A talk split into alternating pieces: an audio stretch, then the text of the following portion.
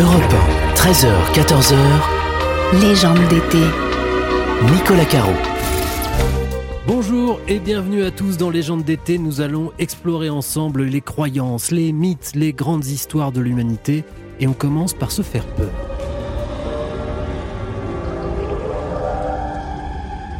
Bienvenue dans ma demeure. Entrez ici de votre plein gré et laissez-y un peu de la joie que vous y apportez. Comte Dracula? Je suis Dracula.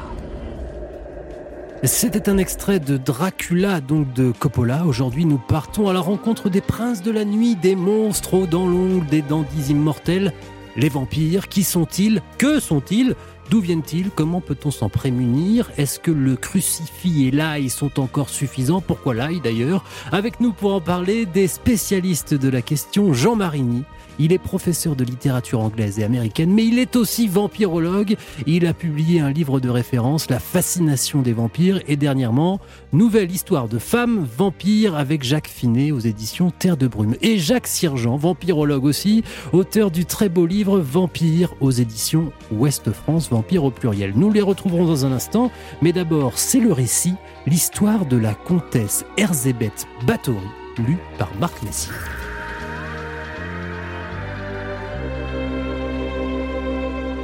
Le 21 août 1614, la comtesse Erzébeth Báthory meurt dans son château de Kastis, en Hongrie. Voilà quatre ans qu'elle y était assignée. Recluse contre son gré, elle ne vivait que dans une seule pièce murée de cette immense demeure pour expier les effroyables crimes qu'elle avait commis. C'est pour ces mêmes crimes qu'elle sera surnommée pour l'éternité la comtesse sanglante. Erzébeth Báthory est née 54 ans plus tôt en Transylvanie. Elle est issue d'une des plus anciennes et des plus puissantes familles de la région. À 11 ans seulement, elle est promise à Ferenc Nadasdi. Elle le rejoint à l'âge de 15 ans en Hongrie. Pas facile pour elle de s'adapter à cette nouvelle vie. Erzébeth s'ennuie. Ferenc est toujours en campagne et on ne peut pas dire qu'il incarne le mari idéal. Surnommé le prince noir dans la guerre contre les Ottomans, il se forge une réputation de guerrier cruel et sanguinaire. Il faudra dix ans au couple pour donner naissance à une fille, Anna. Suivront une deuxième fille, Katharina, puis un garçon, Pâle. Quelques années plus tard, la comtesse erre désœuvrée dans son château. Elle voit sa vie s'étioler, sa beauté se faner jour après jour. Son occupation principale consiste à maltraiter les domestiques qui ont le malheur de lui déplaire. Un jour, pour une bouteille, elle frappe violemment une servante. Le coup est si brutal que la pauvre fille saigne du nez et souille de son sang la main de la comtesse. Horrifiée, Erzébeth tente d'effacer la tache, mais en frottant, elle remarque que sa peau est plus claire, comme si le, sang de la jeune fille avait vivifié sa peau, comme si, comme si sa peau avait rajeuni. Et si, se dit-elle, elle avait découvert un élixir de jouvence. Pour en avoir le cœur net, elle tue la jeune fille. Après tout, n'a-t-elle pas droit de vie ou de mort sur elle? Elle s'enduit le corps de son sang, et le miracle s'accomplit de nouveau. Ses rides s'estompent, elle en jurerait, sa peau est plus claire et plus tonique que jamais. Mais cet onguent coûte cher, le prix du sang. Pas facile de se le procurer. Erzébeth charge donc le nain Fisco, son serviteur, une nourrice et une servante, de battre sa campagne pour lui ramener des jeunes filles. C'est un massacre. Les fillettes sont d'abord enfermées au château, puis assassinées. Erzébeth plonge tout entière dans des bains de sang frais pour tenter de rajeunir. Mais la méthode ne s'avère pas aussi efficace que prévu. C'est qu'il lui en faut plus. Il lui en faut toujours plus. Et les battues s'intensifient. La terreur s'installe chez les paysans des terres de la comtesse. Le soir, on fait les comptes. Qui a encore disparu aujourd'hui? On cache les jeunes filles, on cherche des explications. Que deviennent les fillettes emmenées par la comtesse? Jamais on ne les voit réapparaître. La peur et les conversations gagnent bientôt toute la région, et la rumeur parvient à la cour. L'empereur Mathias Ier envoie ses hommes enquêter sur place et faire la lumière sur ces bruits. La comtesse Bathory se nourrirait du sang de jeunes victimes. Ce ne serait pas la première fois qu'une légende vampirique se répandrait dans les campagnes. Les envoyés de l'empereur se rendent donc sur place et commencent leurs investigations. Elles seront rapidement menées. En pénétrant dans le château de la comtesse, ils découvrent des cadavres en putréfaction. Ici une servante, là une jeune fille, vidée de son sang. Dans sa folie, Erzébeth les reçoit avec tous les égards dus à leur rang, sans même s'inquiéter des corps qui jonchent les sols de sa demeure. La comtesse et ses complices sont arrêtés. Un procès a lieu. 300 témoins se succèdent pour dénoncer les crimes. Le massacre est tel qu'il est impossible de compter le nombre de victimes de celle que l'on nomme maintenant la comtesse sanglante. Le nain Fisco est condamné à mort et décapité. Les autres sont menés au bûcher. Erzébeth, elle, échappera à la mort, un privilège accordé à l'aristocrate. Elle sera donc enfermée dans une chambre de son château dont on prendra soin de murer les fenêtres. Elle y finira ses jours et la légende fera d'elle la plus grande meurtrière de son temps. C'était l'histoire de la comtesse Bathory, la comtesse sanglante, associée au mythe des vampires. On en parle tout de suite avec nos invités. Nicolas Caro sur Europe 1. Légende d'été, 13h-14h sur Europe 1. Nicolas Caro.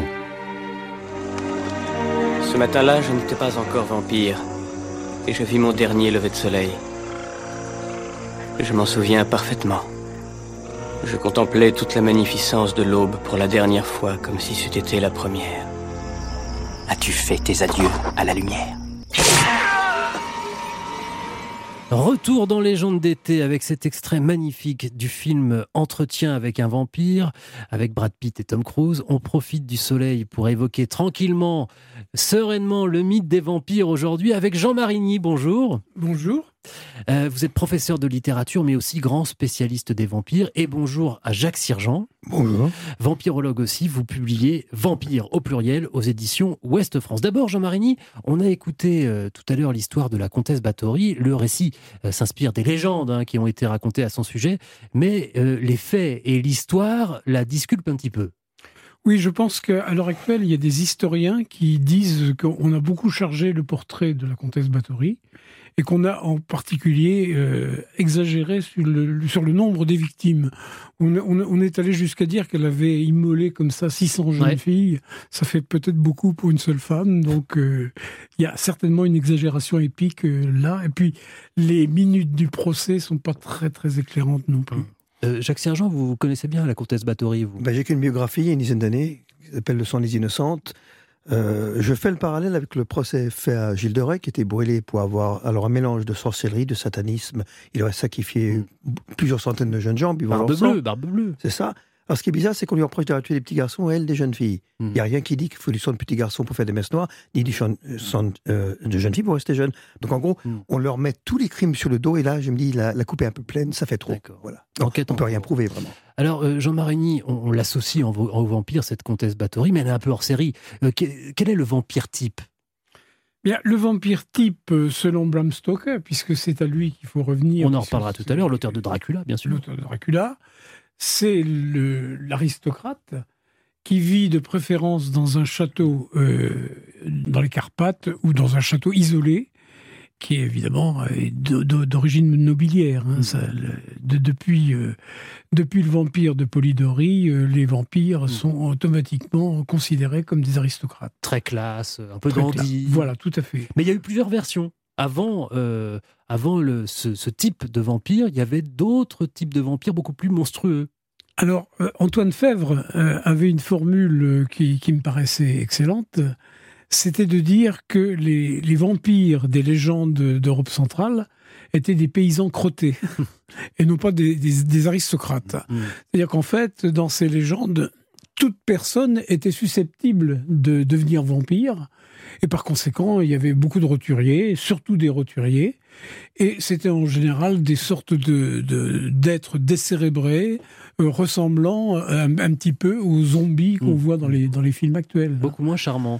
Euh, quels sont leurs euh, pouvoirs, en fait, Jacques Sirgent Si on peut faire récapituler. ah, Les pouvoirs dépendent du pays où sont les légendes de vampires. Dans les pays nordiques, il faut se battre. Il faut se battre avec eux. Ils sont fait toucher terre. Ils sont forts comme un bœuf, mettons. Ils peuvent, en littérature, se transformer en vent, mm. en loup, quelquefois, mais. En chauve-souris. Jusque-là, dans la vampire de légende, ils sont, ils n'ont pas autant de pouvoir que ça. Mm. Ils ont, ils peuvent revenir la nuit tombée, sortir et sucer dans les vivants. En gros, ils peuvent survivre, c'est tout en mmh. gros. Et ils peuvent lire dans les pensées aussi parfois, non? Ça, c'est dans le vampire de fiction aussi. Mais si je peux me permettre, celui qui a euh, fait passer le vampire paysan au vampire aristocratique, c'est un moine qui s'appelle donc Augustin Calmet. Oui, on va en parler tout à l'heure. Ne ah, vous, inquiétez pas. Mais d'abord, je voudrais qu'on concerne un peu le vampire. D'où tiennent-ils leurs conditions de vampire? Qui les a fait? Pas le vampire précédent qui les a mordus, mais je veux dire, au départ, le premier vampire, il vient d'où, Jean-Marie alors le premier vampire, c'est comme le fait la poule, vous allez me dire. Exactement, exactement. En fait, les premiers, les tout premiers vampires, mais je mets quand même le mot entre guillemets parce que ce terme euh, qui date du XVIIIe siècle mmh. n'existait pas encore. Euh, dans les chroniques en latin du XIe et XIIe siècle, on voit toutes sortes de personnages qui qu'on appelle des sanguisugae en mmh. latin, c'est-à-dire des sangsues. Hein, il n'y avait pas d'autre terme qui, en général, viennent visiter les membres de leur, leur, famille, leurs proches, et qui provoquent la mort, leur mort, sans nécessairement d'ailleurs boire leur sang. Hein. Donc c'est vraiment l'ancêtre des, vampires. Et puis peu à peu, la légende s'est élaborée au cours des siècles et est devenue ce qu'on connaît. Pourquoi on dit non mort à chaque fois quand on parle des vampires et pas immortels? Parce qu'ils sont moitié-moitié, ils ont un pied dans l'autre vie, un pied dans la tombe et un pied dans la vie réelle, et je trouve que l'expression est très juste on les appelait aussi des, morts récalcitrants, ceux qui refusent de mourir, mm. qui reviennent sur Terre. Est-ce qu'on peut les associer à ce qu'on appelle les demi-dieux dans la mythologie? Il y a un peu de ça? Pas tout à fait divinité, mais... Euh, certaines divinités de la, mythologie euh, latine, euh, gréco-latine, comme les striges, les lamuis, ce, sont des, entités avides de sang et donc peuvent être euh, comparés aux vampires. Ce qui est très intéressant, c'est que le mot générique en, langue roumaine pour vampire, c'est strigoi. Et donc, il y a un lien avec les striges de, l'Antiquité romaine. Hein. Qui sont aussi des monstres. Qui sont des monstres assoiffés de sang, mais qui ne sont pas des morts vivants. Gardez vos cartouches et vos balles en argent. Dans un instant, nous irons chercher loin dans l'histoire originelle des vampires, justement. Europe 1, légende d'été. Nicolas Caro. À quoi bon verser le sang, à moins d'y éprouver quelque plaisir Ce n'est plus l'épée que les hommes redoutent. Ils redoutent les monstres. Le monde n'a pas toujours besoin d'un héros. Il a parfois besoin d'un monstre. Et tu penses savoir ce que ça fait que de devenir un monstre? Hmm. Tu n'en as aucune idée. Retour dans Légende d'été avec nos amis les vampires. Aujourd'hui, donc, c'était un extrait du film Dracula Untold qui fait peur. Et nos invités sont toujours là, Jean Marigny et Jacques Sirgent, deux vampirologues. Euh, les, vampires ne sont pas nés seulement de l'imagination des romanciers. Il est des régions et même des siècles où l'on a croisé d'authentiques vampires, Jean Marigny. Alors, on peut dire d'une façon générale que les vampires, si on appelle vampires des créatures qui sucent le sang, on en trouve dans toutes les civilisations, à toutes les époques de l'histoire et même de la préhistoire. Donc, euh, l'une des phobies de, l'humanité, euh, ce sont des êtres euh, ayant des pouvoirs extraordinaires, susceptibles de, de, venir nuitamment sucer le sang des mortels. Mais ce que je veux dire, c'est que en Europe de l'Est notamment, Jacques Sirgent, on a rencontré de vrais vampires. En fait, on croyait vraiment que certaines personnes étaient des vampires. Bah, toute personne, et ça remonte à l'Antiquité, toute personne qui était morte d'une mort non naturelle, c'est Bruno Le Couteux qui en parle bien aussi, tous les gens qui ne s'intègrent pas à la société. Si vous n'étiez pas, si vous étiez célibataire par exemple, ou une mère stérile, vous n'apportez rien au groupe. Donc, une fois mort, vous étiez susceptible de devenir vampire, les criminels, les prostituées, tous les gens qui étaient catalogués comme inutiles au groupe. Et qu'est-ce qu'on en faisait? Bah, il mourait une fois mort, on avait peur qu'il revienne parmi nous. C'est pour ça que dès l'Antiquité, les rituels funéraires étaient tellement nombreux parce qu'on avait peur que les morts reviennent. Et si vous manquiez un rituel, le mort était sûr de revenir, mine de rien. Donc il y avait des, chez les Égyptiens, chez les Romains, il y avait des centaines de rituels et forcément on en oubliait un. Donc c'est pour ça que tout le monde avait peur que les morts viennent. Hmm. Pour Mais qu'on termine ces rituels, justement. Ils viennent se venger, généralement, les morts. en Europe de l'Est, on, on plantait un pieu dans le cœur parfois, c'était pour, pour, euh, pour Ça- éviter que le vampire ne Ça a revienne. commencé en Pologne, ça, on faisait ça aux mères qui, mor- qui mouraient enceintes. Et on avait peur qu'elles reviennent se venger. Donc le pieu permettait de tuer la mère et aussi le fœtus à l'intérieur. Oh. Mais il y a eu tous ces rituels de mastication euh, des morts, etc. Jean Marigny en Europe de l'Est. Oui, ça c'est surtout dans les pays germaniques où on, où on croyait que les morts euh, pouvaient euh, euh, tuer les, les- les- les vivants à distance rien qu'en mâchant dans leur tombe. Donc c'est- absolument incroyable. Parce qu'on entendait de la On mastication. entendait la mastication. Et il y a eu euh, plusieurs traités en latin, euh, Demasticatione Mortuorum, Michael euh, oui. euh, de qui euh, précisément parle de, de, de, de ces, de ces vampires, de ces proto-vampires, parce qu'on ne peut pas encore les donner le, le, le, terme de vampire, puisque le terme de vampire est, est récent, hein, il date du XVIIIe siècle. Et il existe une histoire assez connue parmi les histoires vraies, avec des guillemets Mhm. évidemment, de vampires, c'est celle d'un certain Arnold Paul. Est-ce que vous pouvez nous raconter ça, Jacques Sergent Bah, il y en a deux. Il y a Pierre Poglovitch. Et au Oui. début du XVIIIe siècle, en. Serbie, on trouve deux paysans qui sont morts de morts plutôt violentes, tombés d'une charrette, enterrés. Quelques jours plus tard, plusieurs personnes de leur entourage dans le village meurent. On fait appel à des médecins militaires. C'est sérieux parce qu'on commence à croire. Les gouvernements ont, ont peur que les gens aillent dans les cimetières pour massacrer les morts. Donc on déterre les deux cadavres et on trouve qu'ils sont dans un état assez frais. C'est très précis. Et que quand on déterre leurs victimes, parce que beaucoup de gens de leur entourage sont morts peu de jours avant, ils sont deux tiers des gens sont aussi frais que quand on les a enterrés. Ah, parce qu'ils ont été contaminés, bien entendu. C'est ça. Alors, est-ce qu'ils sont aussi fresques? C'est les médecins qui rêvent un peu parce qu'on ne se décompose pas à la même vitesse. Maintenant, on a tellement de pesticides dans le corps qu'il paraît qu'on met beaucoup plus de temps. Mais à l'époque, si au bout d'un mois, vous n'étiez pas décomposé, autant qu'on pouvait l'espérer ou le croire, on pouvait en effet croire que vous étiez devenu une créature maléfique. Donc, on les brûlait, on l'enfonçait un peu dans le cœur, c'est vrai. C'est on- les deux personnages qui donnent à croire que les gens pouvaient vraiment croire aux vampires. Il me semble dans mon souvenir que cette histoire-là intervient au moment où il y avait beaucoup d'épidémies dans la région, et c'est une manière Mhm. de trouver des boucs émissaires, en fait, de dire voilà, il y, y avait des vampires, donc c'est réglé. Euh, Maintenant qu'on a tué les vampires, tout va, tout va bien se passer. Et d'excuser le gouvernement qui n'avait pas mis en place des systèmes peut-être de protection, oui. Et qu'est-ce qu'on a fait de Arnold Paul alors, quand on l'a déterré? Je crois qu'on l'a décapité, toujours ça, Oui. euh, décapité, brûlé, un peu Brûlé. donc la totale, la poiture qui ne revienne pas. Et puis il n'est pas revenu. Alors cette histoire, moi, je l'ai lue euh, dans un livre très important en matière de vampirisme. C'est un livre d'un Français, Dom Calmet, dissertation sur les vampires. Qui est cet homme et quel est ce livre, Jacques Sergent Bah, ce livre est extraordinaire, c'est le meilleur, même d'après des critères modernes. C'est un moine euh, de l'abbaye de, de. Qui écrit, il, prend toutes les légendes en compte, mais il n'est pas contre ces légendes pour des raisons religieuses. Il pourrait dire les vampires n'existent pas, il y a que Dieu qui peut ramener les morts. Il utilise la logique. Il dit si vous voulez tuer un vampire, vous allez un matin dans un cimetière avec votre pieu, votre marteau, votre pelle, vous déterrez le vampire. Vous ouvrez le cercueil, vous arrachez les clous, vous déchirez le linceul et vous vous enfoncez un pieu dans le cœur. Ça veut dire que le vampire, quand il rentre le matin chez lui, il se rallonge dans le cercueil, il recoule le linceul, il referme le couvercle, il met les clous, il s'enterre lui-même. C'est idiot. D'où la- le vampire aristocrate qui est généralement enterré dans un caveau, Mm. ce qui fait qu'il n'a pas besoin de se déterrer. Et je pense que c'est lui qui a lancé cette mode-là du vampire aristocrate qui peut revenir techniquement, c'est vrai.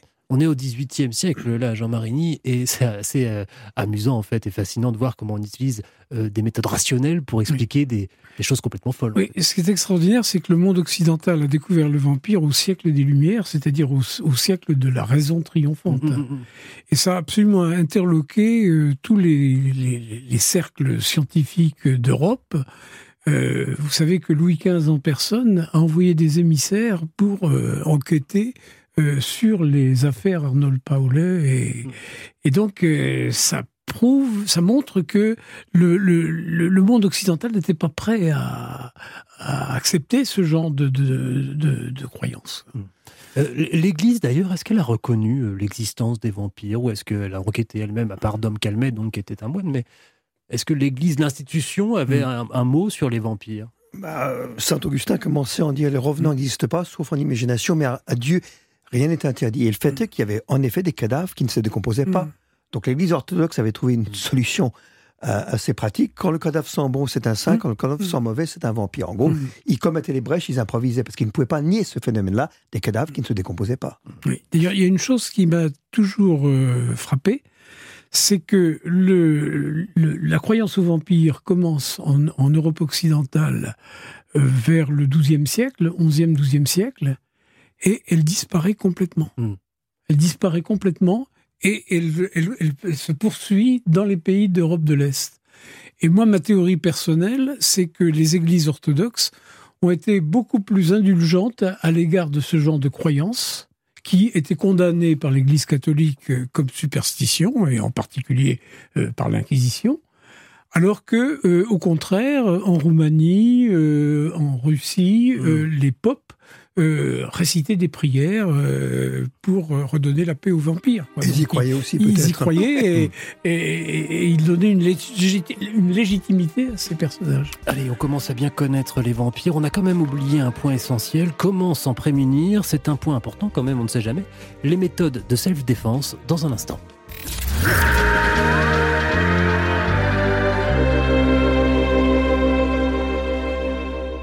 Europe 1, légende d'été. Nicolas Caro. Ta peau est blafarde et elle a la froideur du marbre. Tes yeux changent de couleur. Tu ne bois pas, tu ne manges rien. Tu évites le soleil. Je sais ce que tu es. Un vampire. Retour chez les vampires dans Légende d'été avec nos spécialistes. C'était un extrait du film euh, Twilight. C'est pas le meilleur, mais enfin, ça a le mérite d'exister.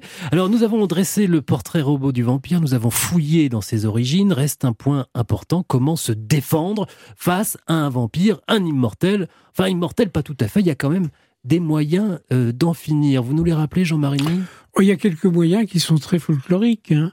En particulier, euh, on conseillait de, de, de- de parsemer le chemin du cimetière à son propre domicile de graines de pavot. Ouais. Et le vampire était censé les ramasser une à une. Et évidemment, quand arrivait le, le- le lever du soleil, Ah, il risquait de- de- d'être brûlé, donc il, re- il regagnait sa, sa tombe. Ou encore, il y avait une autre, un autre système. Oui, parce que On- bien sûr, la lumière du soleil les tue. voilà, c'est ça. Et alors, on, on, l'en- on- on- on ensevelissait le, le vampire dans un suaire, et le vampire était censé euh, défaire les mailles du suaire une par une, Mhm. Ce qui pouvait durer très longtemps. Et donc le soleil Et a puis le temps de il y avait d'autres d'autres choses tout aussi folkloriques. euh, euh, par exemple, euh, peindre euh, une paire d'yeux supplémentaires sur le front d'un chien. Euh, ça ne peut pas être facile à faire. Ça. Et- Enfin, c'est plus et- facile que d'approcher le vampire en lui enfonçant un pieu dans le cœur. Parce qu'il y a ça aussi. Il y a le Ah pieu oui, dans le cœur. Pourquoi le pieu dans le cœur? Pourquoi un pieu et pourquoi le cœur?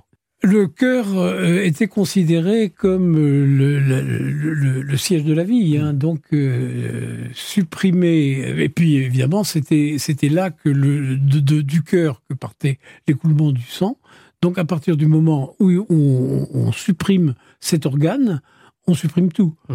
Ce qui n'est pas d'ailleurs toujours très très logique, hein, parce que euh, si on admet que le vampire est mort, c'est-à-dire que si toutes les fonctions euh, physiques, physiologiques euh, sont arrêtées, on voit pas très bien comment le sang peut circuler Ouais. dans les veines et on voit pas. Ça, ça, ça fait partie. Mm. Ça, ça montre le, le- le côté tout à fait symbolique du, Ouais. du sang hein, et, Bah, et non pas Il y avait une biologique. vision théologique Jacques aussi. Le vampire n'a pas d'âme. C'est ça. Donc je me dis, j'en ai assez qu'on dise le vampire est un monstre parce qu'il n'a pas d'âme. J'aime pas le concept de l'âme, moi. Mais il a un cœur. Et je pense qu'on tue sa capacité d'aimer. Si on enfonce un pied dans le cœur, c'est qu'il en a un, mine de rien. Et le vampire n'ayant pas d'âme est libre. Il échappe à la malédiction d'avoir à attendre le jugement dernier. C'est la seule créature imaginaire qui résiste à Dieu et au Mm. diable. Parce qu'ils peut, ils, ils peuvent rien contre lui. Et je trouve ça assez extraordinaire. Et qu'est-ce qu'il est censé devenir euh, si on le tue alors? Bah, il est censé, dans les films, revenir comme il était avant, reconquérir son âme. Ce que je trouve Ah. illogique aussi, mine de rien. Mm. Mais voilà. Alors ça, c'est pour le tuer, mais on peut le repousser éventuellement. Il y a le crucifix. Pourquoi Ça, ça, c'est assez récent, c'est l'Église catholique. Bah, toute force bonne est efficace contre les forces mauvaises. Il y a l'ail, qui est un médicament chez les Égyptiens qui permet de se protéger contre les morsures. Mais Donc en gros, on l'applique Ah, aux morsures du vampire aussi, ça. C'est pour soigner les morsures, l'ail.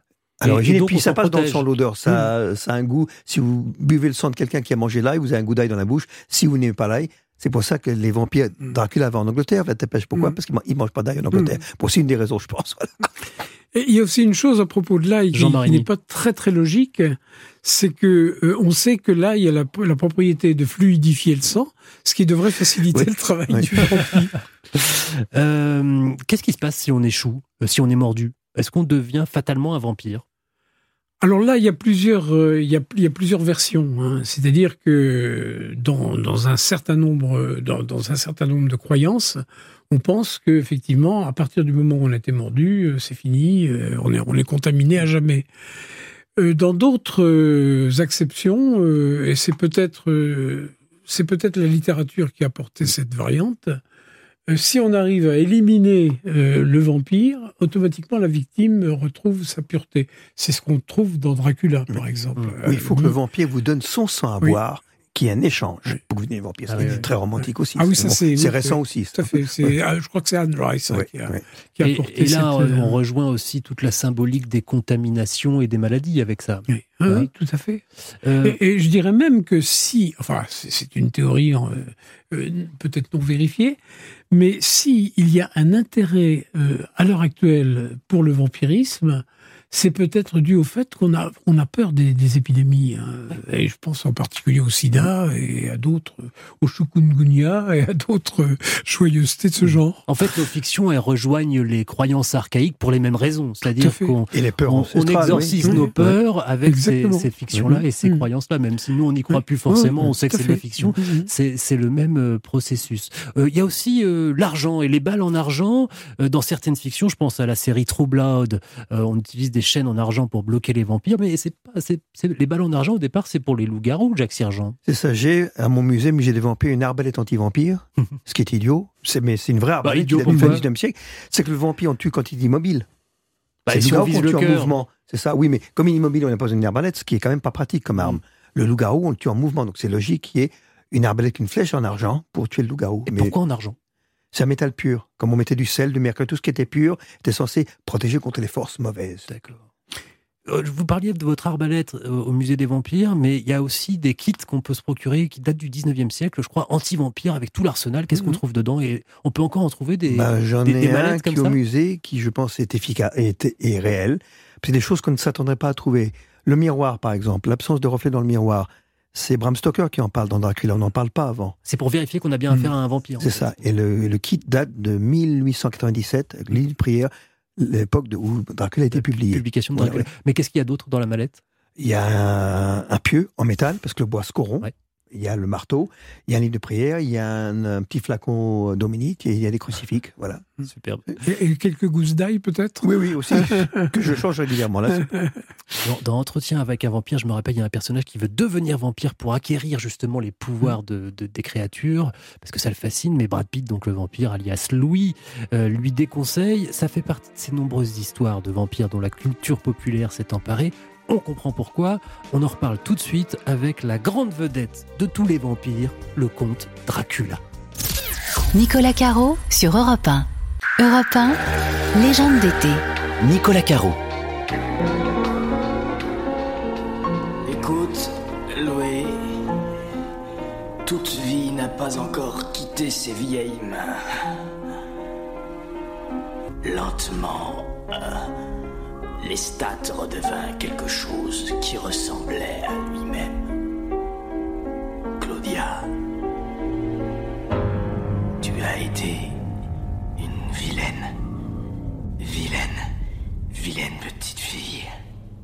De retour dans Légende d'été, en compagnie des vampires, et cet extrait de Tom Cruise, alias Lestat, dans Entretien avec un vampire. Et justement, si on parle encore aujourd'hui de ces monstres, c'est qu'ils sont parmi nous, dans la culture populaire, en tout cas dans les films et dans les romans. Et le précurseur, le plus célèbre de tous les vampires, c'est bien entendu Dracula, le héros du roman de Bram Stoker. Il vient d'être publié dans la prestigieuse collection de la Pléiade. Bonjour Alain Morvan. Bonjour Nicolas Caro. Vous avez dirigé cette édition. Alors il y a une histoire dans l'histoire. On va parler de Dracula. J'ai dit que Bram Stoker était précurseur, mais c'est pas le premier à avoir écrit une histoire sur les vampires. Dracula, c'est 1897, mais au début du 19e, un autre auteur a publié l'une des premières histoires de vampires. Le titre est simple, Le Vampire, et l'auteur s'appelle Jean Polidori. Il est aussi dans la Pléiade. Vous pouvez nous raconter la jeunesse de ce texte? Tout à fait. Texte qui, soit dit entre parenthèses, euh, a été publié il y a 200 ans. Hein. Mm. C'est donc un, bicentenaire très important euh, dont nous parlons. Alors, c'est très simple. Euh, nous sommes trois ans avant la publication du Vampire, nous sommes en Suisse, sur les bords du Léman, tout près de Genève, et sont réunis pour une sorte de villégiature intellectuelle quelques jeunes gens. Mais ces jeunes gens ne sont pas n'importe lesquels. Ce sont des Anglais extrêmement brillants par l'intellect. Nous avons là Percy Shelley, l'un des très grands poètes de l'ère romantique en Angleterre, sa future femme, Mary Shelley, qui donnera euh, naissance, j'ose dire, à Frankenstein. Hmm. Et puis, il y a aussi Lord Byron, le très très grand, euh, très talentueux, très fastueux et très excentrique Lord Byron. Et puis, un tout jeune homme qui s'appelle John William Polidori et qui est le médecin de Byron et qui l'accompagne dans cette équipée. Alors, bon, pour aller vite, il fait très mauvais cet été-là, pour des raisons sur lesquelles nous n'allons pas nous étendre. Il fait très mauvais. Il pleut très souvent et le soir, ces jeunes gens s'ennuient. Et euh, réunis autour de la cheminée de la superbe villa qu'a louée euh, Byron, ils ne savent pas trop que faire. Et un beau soir, Byron leur dit, c'était en juin, en juin 1816, Byron leur dit, je vais vous faire une proposition. Voilà, nous allons organiser un concours. Chacun d'entre nous va s'efforcer de composer une histoire, mais pas n'importe quelle histoire, une histoire à glacer le sang. Mhm. Ghost story, dit-il, c'est-à-dire une histoire de fantôme, mais à prendre au sens le plus large possible, car il ne va pas tellement être question de, de, fantômes. De, de, cette compétition euh, naîtront, entre autres, euh, Frankenstein et le livre de Polidori, Frankenstein qui sera mm. publié en 1818 et celui de Polidori en 1819. Et euh, ce qui est intéressant, c'est de voir, si vous voulez, la jeunesse commune entre un roman euh, Frankenstein, qui est probablement la plus belle expression de la littérature dite gothique, la littérature de peur, et puis ce qui est effectivement, d'une certaine façon, le premier roman à comporter sur les vampires voilà, à comporter un, personnage principal. Bon, alors, ça c'est pour Polidori, mais enfin quand même, Dracula, le roman de Bram Stoker, le surpasse euh, dans son talent, hein, dans, le côté romanesque. Comment Bram Stoker arrive, en arrive à écrire ce chef-d'œuvre? Alors, Bram Stoker est un Irlandais euh, très très attaché à la tradition celte, euh, très très nourri de légendes. Et puis un beau jour, effectivement, il décide de mettre en forme ce qui n'a pas cessé tout au long du XIXe siècle, depuis Polidori justement, et puis un ou deux prédécesseurs, qui n'a pas cessé de se préciser, mmh. euh, de s'affiner, c'est-à-dire le personnage du vampire, le vampire en littérature. Et alors, Dracula va naître ainsi, et c'est la plus belle expression, euh, je crois, de la littérature vampirique, euh, euh, en ce sens qu'il réussit à agréger tous les segments littéraires qui ont été esquissés jusqu'à jusqu'à jusqu'à l'heure, c'est-à-dire en 1897, par les prédécesseurs de Bram Stoker. C'est lui qui a codifié de la manière la plus euh, éclatante. C'est un succès tout de suite euh, L'opinion est assez partagée, d'ailleurs d'une manière assez significative. Quand Stock meurt, ce n'est pas tellement de ça qu'on va parler euh, dans les articles nécrologiques, on parlera du reste de son œuvre, mais je crois qu'il faudra quelques années pour que l'image de Dracula rétrospectivement s'inscrive véritablement dans le paysage culturel du Royaume-Uni et puis de manière plus générale de l'Occident. Il y a une autre question, euh, et euh, il y a un autre élément, Jean Marini, euh, dans le livre de Bram Stoker, et qui va inspirer aussi les vampires qui suivront, c'est la question de la sensualité, de l'érotisme chez les vampires. C'est très important, ça. Oui, le grand paradoxe de Dracula, à mon avis, c'est d'avoir voulu être un, conte moral, moralisateur, hein, puisque on a un débat entre le bien et le mal, qui se termine par euh, l'éradication du mal euh, sous la forme de Dracula qui euh, disparaît de, de, cette terre. Et c'est le paradoxe des vampires eux-mêmes d'ailleurs. C'est le paradoxe des, vampires eux-mêmes. À la fois la mort et Eros, voilà. Donc on a un personnage qui s'appelle Van Helsing qui est très moralisateur. On a l'impression d'entendre un prédicateur quand il parle. Et en fait, euh, quand on le regarde de plus près, on s'aperçoit que c'est une ganache euh, qui euh, dit n'importe quoi et qui fait pas le figure à côté du, vampire. Par ailleurs, dans la bonne société victorienne, la sexualité est, vue, très mal vue. Or, on, a, on a quelques passages dans le roman qui sont tout à fait extraordinaires. C'est en particulier celui où Jonathan Harker est confronté aux trois esclaves de Dracula alors, Jonathan Harker est un bon citoyen britannique euh, qui, dont la fiancée l'attend euh, en Grande-Bretagne. Et euh, il, on sent qu'il est prêt à succomber à la tentation, ce qui est quand même énorme. Et puis, il y a, évidemment cette autre scène où Dracula s'inflige une plaie et demande à Mina de, de, boire à même la plaie, le mm. boire le sang à même la plaie, ce qui est vraiment... et, dans la scène des trois femmes vampires, mm où elles disent, parce qu'on ne sait pas qui va commencer par le mort, il est assez fort pour nous mhm. satisfaire toutes les trois, et Dracula qui arrive en disant il m'appartient, je vous le laisserai après. Donc en gros, c'est, il parle d'orgie quelque part, ce qui est assez osé pour l'époque. Je ne suis même pas sûr, parce qu'on était conscient de ça à l'époque. Merci beaucoup Alain Morvan. Euh, je rappelle que Dracula est donc publié à la Pléiade maintenant. C'est un livre superbe. Merci d'avoir été avec nous. Je vous en prie, merci à vous. Dans un instant, on retrouve la chronique de Marjorie Adelson. Elle est allée à la rencontre des vampires modernes. A tout de suite.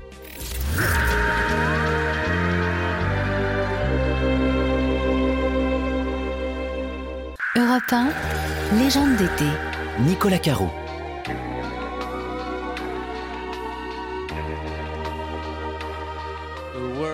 World is a vampire.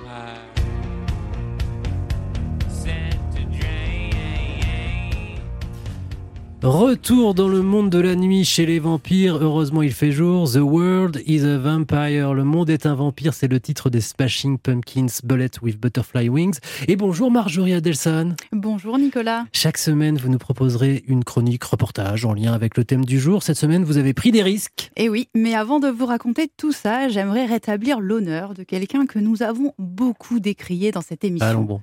On l'a qualifié de sadique, de cruel, de sanguinaire, mais il faut reconnaître qu'elle était peut-être un peu visionnaire. Il s'agit bien évidemment de la comtesse Bathory. Alors vous allez me dire, Nicolas, chers invités, Bathory visionnaire, c'est pas forcément le premier adjectif qui vient à l'esprit. Alors pour rappel, hein, pour ceux qui n'ont pas suivi le, début de l'émission, la comtesse Bathory, c'est cette fameuse comtesse qui tuait des jeunes filles pour se baigner dans leur sang, dans le but d'obtenir la jeunesse éternelle. Mhm.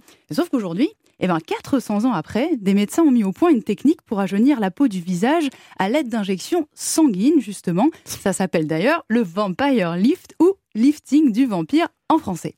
Alors l'avantage, il n'est pas des moindres ici, c'est qu'il n'y a pas besoin de tuer qui que ce soit. C'est votre propre sang qui est injecté à l'aide d'une seringue dans votre visage, comme nous l'explique le docteur Van Emelric, chirurgien esthétique. En pratique, on prélève du sang qui est centrifugé une fois centrifugé, on va en extraire les plaquettes et dans les plaquettes, il y a des facteurs de croissance qui vont jouer sur l'amélioration des tissus. La peau, euh, quand on avance en âge, euh, perd en hydratation, en élasticité. On améliore vraiment la, la qualité, c'est-à-dire qu'on réduit effectivement les rides, mais surtout l'aspect de la peau, c'est l'éclat de la peau une peau visiblement éclatante. C'est un médecin, c'est pas un truc de C'est un médecin, non, non, je ne veux pas des petites blagues, hein, c'est très très sérieux, c'est un médecin et la peau est visiblement plus éclatante grâce à lui, grâce aux autres. Mais attention, ce n'est pas vraiment un lifting, la peau n'est pas repositionnée, ce sont les cellules du visage qui, grâce aux plaquettes, sont régénérées. Ne faites pas ça chez vous. Attention, hein, soyez prudents, il faut des conditions d'hygiène très importantes en plus. Alors le concept, il a été popularisé par Kim Kardashian, vous savez, la méga star des réseaux sociaux. Elle avait créé le buzz en publiant sur Instagram des photos de son visage ensanglanté par les multiples injections, mais elle avait l'air visiblement euh, très contente du résultat. Jean-Marie est outré là. Non, mais c'est quelque chose de très sérieux. Mais vous savez que la technique, elle n'est pas vraiment nouvelle en fait. Hein. Elle était déjà pratiquée euh, dans le milieu euh, sportif notamment pour obtenir, alors non pas la jeunesse éternelle, mais une cicatrisation rapide. Alors évidemment, il y a un petit bémol, il ne faut pas avoir peur des piqûres car il en faut en moyenne une trentaine pour avoir un résultat et coût moyen de la séance, 400 euros. Oui, c'est quand même cher. Et à meilleur marché, vous avez quoi? Eh bien, si vous aimez les vampires mais que vous êtes plus manoir que bloc opératoire, sachez que vous pouvez festoyer dans le château de Dracula. Il est reconstitué chaque 31 octobre dans le club Pachamama à Paris lors du fameux bal des vampires organisé par Dan-Marie Rouillet. Au programme, une soirée très très spéciale. Nous avons euh, euh, quatre niveaux, donc euh, un niveau dans floor transylvanien, euh, un, un, niveau cimetière mexicain digne de Dias Los Muertos, donc vraiment très très décoré, puis un manoir à l'étage supérieur complètement abandonné. Et enfin, le dernier étage est l'antre de, la torture où on trouvera des, créatures mises en cage, des supplices. Voilà, tout des a supplices. été des supplices. ça a l'air bien. Ça a l'air vraiment bien et surtout tout a été prévu, mon cher Nicolas. Vous savez quoi? Même les boissons, couleur, hémoglobine évidemment. Pour les vampires les plus assoiffés, les plus exigeants, nous avons créé des cocktails que nous euh, que nous délivrons dans des, dans des poches à sang. Et donc, nous remplissons ces poches à sang avec du, nectar de framboise mélangé, bien, bien évidemment, à de la vodka. Et on a euh, donc euh, un bloody cocktail spécial vampire. Alors ici, dress code vampire obligatoire, hein, vous l'avez compris. Prenez votre plus belle cape et puis surtout, laissez vos téléphones à l'entrée. Ici, les selfies sont inutiles puisque, rappelez-vous, les vrais vampires ne se reflètent pas dans le miroir. Bien entendu, merci Marjorie. Euh, Jacques Sirgent, vous avez-vous un musée du vampire? Qu'est-ce qu'on voit chez vous et où, ça se passe? Euh, Ce musée dans une maison qui est dans ma famille depuis 1916 et qui date de 1880, donc il est en travaux en ce moment parce qu'il n'y a pas eu de réparation depuis un siècle et demi. Il y a une collection de livres. J'ai des ouvrages qui remontent au XVIIe siècle. J'ai la première édition française Dracula. J'ai l'Armada anti-vampire. J'ai des masques, j'ai une très belle pinacothèque, j'ai 47 tableaux de 12 peintres différents. C'est très rare, les peintres qui s'intéressent aux vampires. Mhm. Euh, voilà, j'ai un piège à loup-garou qui date du XVIIIe siècle, énorme. Euh, voilà. Donc, Dont on s'est servi. Euh, ça, je ne sais pas, ça. Mais dans l'arbalète non plus, je ne sais pas si elle a servi. voilà. Euh, justement, il y a tout un folklore autour des vampires. On a vu avec Marjorie, Jean Marigny, là, mais on a aussi passé beaucoup d'extraits de films pendant l'émission.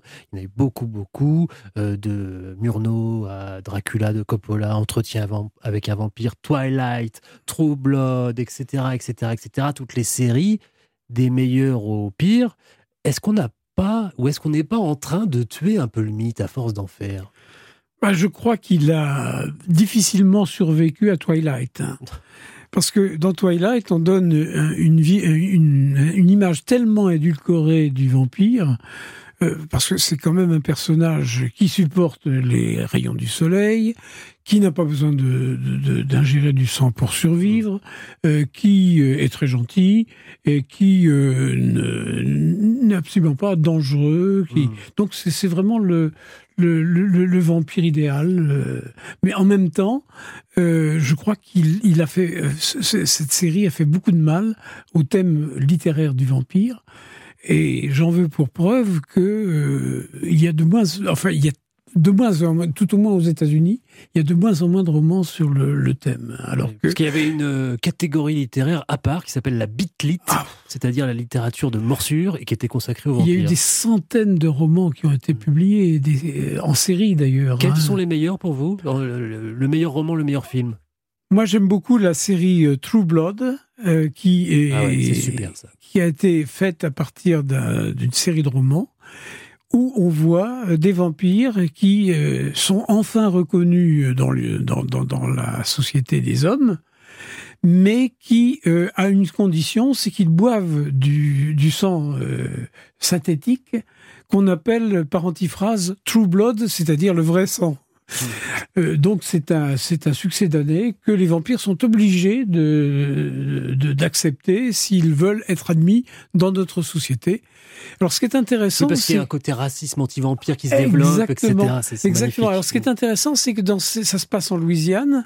Et vous avez, vous retrouvez les strates de la société américaine. En haut, les, les, les blancs protestants. En, en, en dessous, les, les, les noirs. En dessous, les pauvres blancs en dessous les, les, les Chicanos, et en dernier les vampires. et, le Dracula de Coppola qui est très fidèle en plus au, le livre de, Coppola que j'ai adoré. Hein. Oui, la Cinémathèque française va redorer le blason du vampire parce qu'en fin 2019 et début 2020, elle va tout simplement organiser ah. la plus grande expo au monde Paris, Barcelone, Madrid, avec des tableaux, des films, des conférences, des projections. C'est voilà, c'est la plus grande exposition qui ait jamais été organisée sur ce thème-là. On y sera. L'émission arrive à son terme. On a encore un peu de temps avant le coucher du soleil pour se mettre à l'abri. Merci à tous. Jean Marigny, je rappelle votre livre, vos livres, La fascination des vampires, essentiels et nouvelle histoire de femme vampire. Jacques Sirgent, merci beaucoup. Merci. Vous publiez Vampire au pluriel, Dracula, Carmilla, Bathory et tous les autres aux éditions Ouest France. C'est superbe. Merci à Julien Blanc pour la réalisation et à Marjorie Adelson pour la préparation de cette émission. La semaine prochaine, nous parlerons des monstres, kraken, yeti et autres dragons. À la semaine prochaine. Quel programme En effet, Légende d'été, c'est fini pour aujourd'hui, mais rendez-vous dimanche prochain pour un nouvel épisode, comme vous l'avez entendu, et Nicolas Caro à réécouter aussi quand vous le voulez en podcast sur europe1.fr. Allez, restez avec nous. La suite de votre dimanche avec On de la raconte aujourd'hui les débuts de carrière d'Yvette Horner. Ce sera juste après les infos. À tout de suite.